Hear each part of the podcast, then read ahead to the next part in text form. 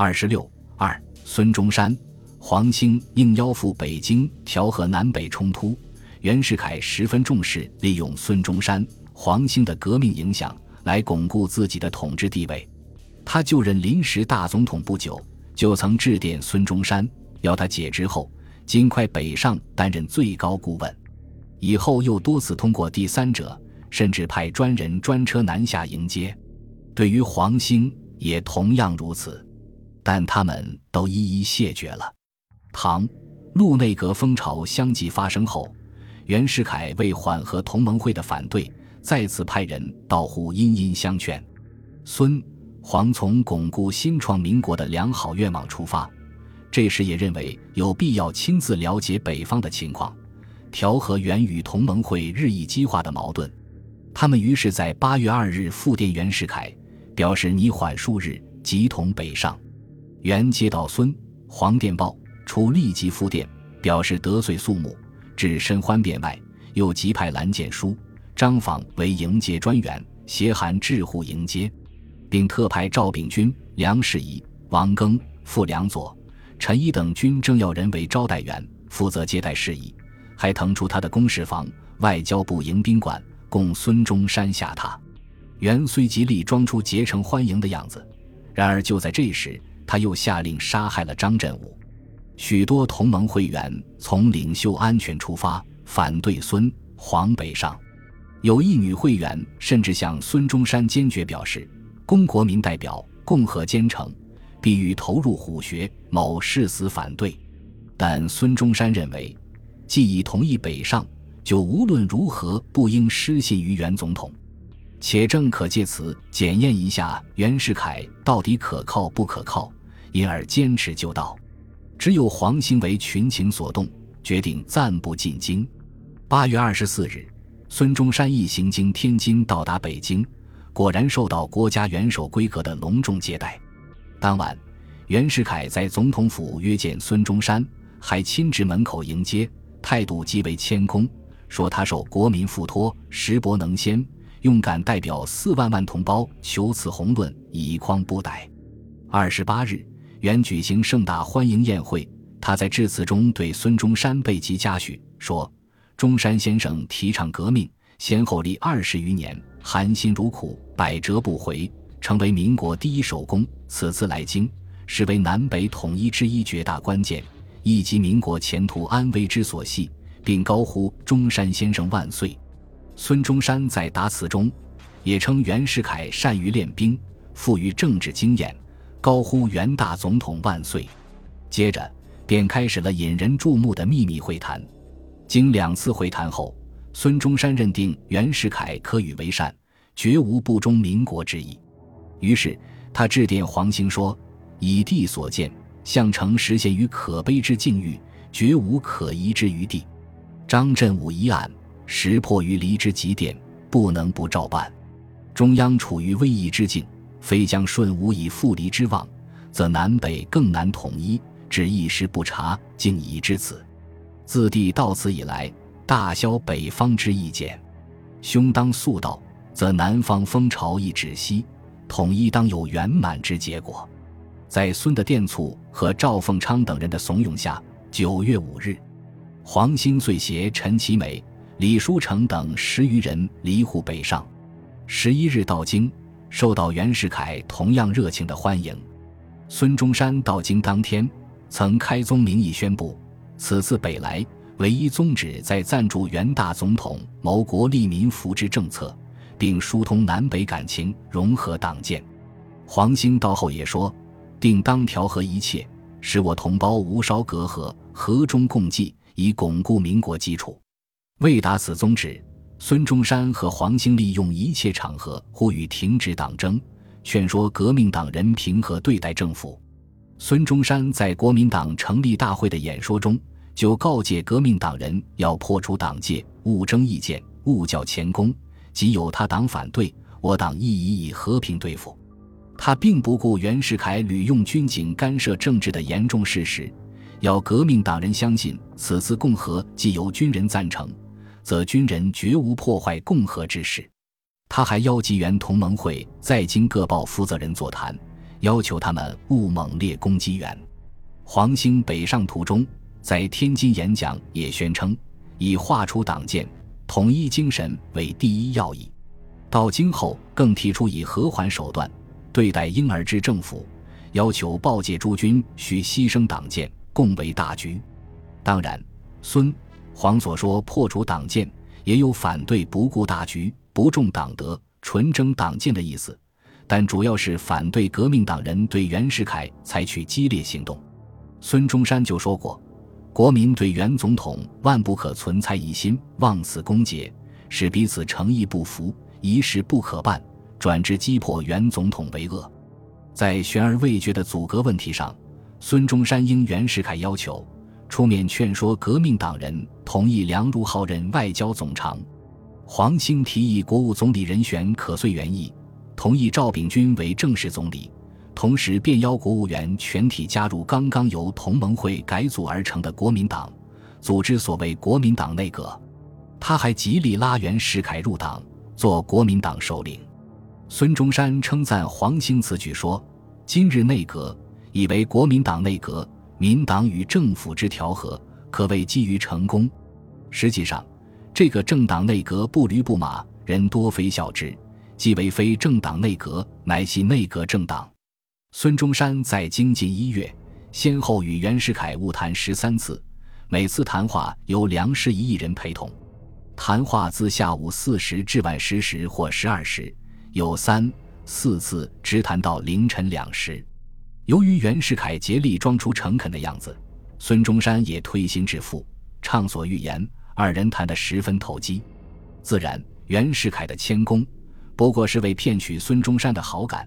实际上是要孙做更大让步，因此，谈话中他总是谆谆以国家与人民为念，以一日在职为苦，诉党派竞争之苦，并表示四国会召集选出新总统后，鄙人亦可一席之间退为国民，与诸君子共谋社会上之事业。袁世凯就这样终于取得了孙中山十年以内大总统废公，指袁世凯莫属的保证。从孙中山和黄兴发表的大量言论来看，他们对会谈是满意的。孙中山说：“与袁世凯讨论国家大政策，已颇入于精微，故于信元之为人很有肩膀，其头脑亦甚清楚，见天下事均能明彻，而思想亦很新。不过做事手腕稍涉于旧，该办事本不能全采新法，故欲知民国。”非具新思想，就精炼就手段者不可，而原总统士卒当之。今日之中国，唯有交相成治理。黄兴同袁世凯晤谈后，也不止一次的对人说：“袁热心维持民国，实为今日第一人物。袁总统经营国事，不辞劳怨，实所亲服。”这些议论显然不全是应酬之词，凡此种种，说明孙中山。黄兴却有为袁世凯的伪装与花言巧语所蒙骗的一面。当然，无论在公开场合还是同袁世凯秘密会谈中，孙中山和黄兴都不隐晦自己的观点，更没有放弃原则主张。例如，对于南北冲突，黄兴指出，南北现已统一，而上游以为仍未实行统一者，并非南北不愿统一实现，在政府无一定政策。南方各省无从遵守，故四为统一。若中央将此策拟定，则南北行政自然统一矣。孙中山也说，只需原总统略为迁就，便可互相了解。对于借款，孙中山告诫袁世凯说：“目下财政困难，是不能不出借款之意图，但用途宜加详审，数目不可太多耳。”黄兴批评说：“政府专借外债。”以消耗于无形，而不谋生产事业，殊甚非计。对于裁军，孙中山提出以南北同时举行，反对只裁南方军队。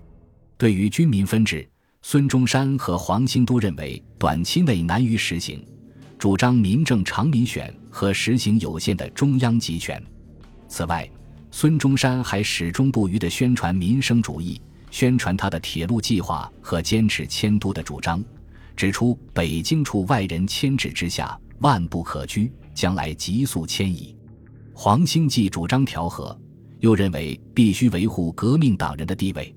所有这些都表现了孙中山和黄兴光明磊落、表里如一的革命政治家本色，说明他们从事调和，不单是为了疏通革命党人与袁世凯的感情，消除彼此的隔阂，最重要的是为了求得共和国的根本巩固。正因如此，孙中山、黄兴同袁世凯的会谈，除了同意由赵秉钧担任内阁总理之外，在上述问题上并未能达成一致协议。而这些问题，则又是当时南北争执最烈和袁世凯一直在压革命党人屈从的问题。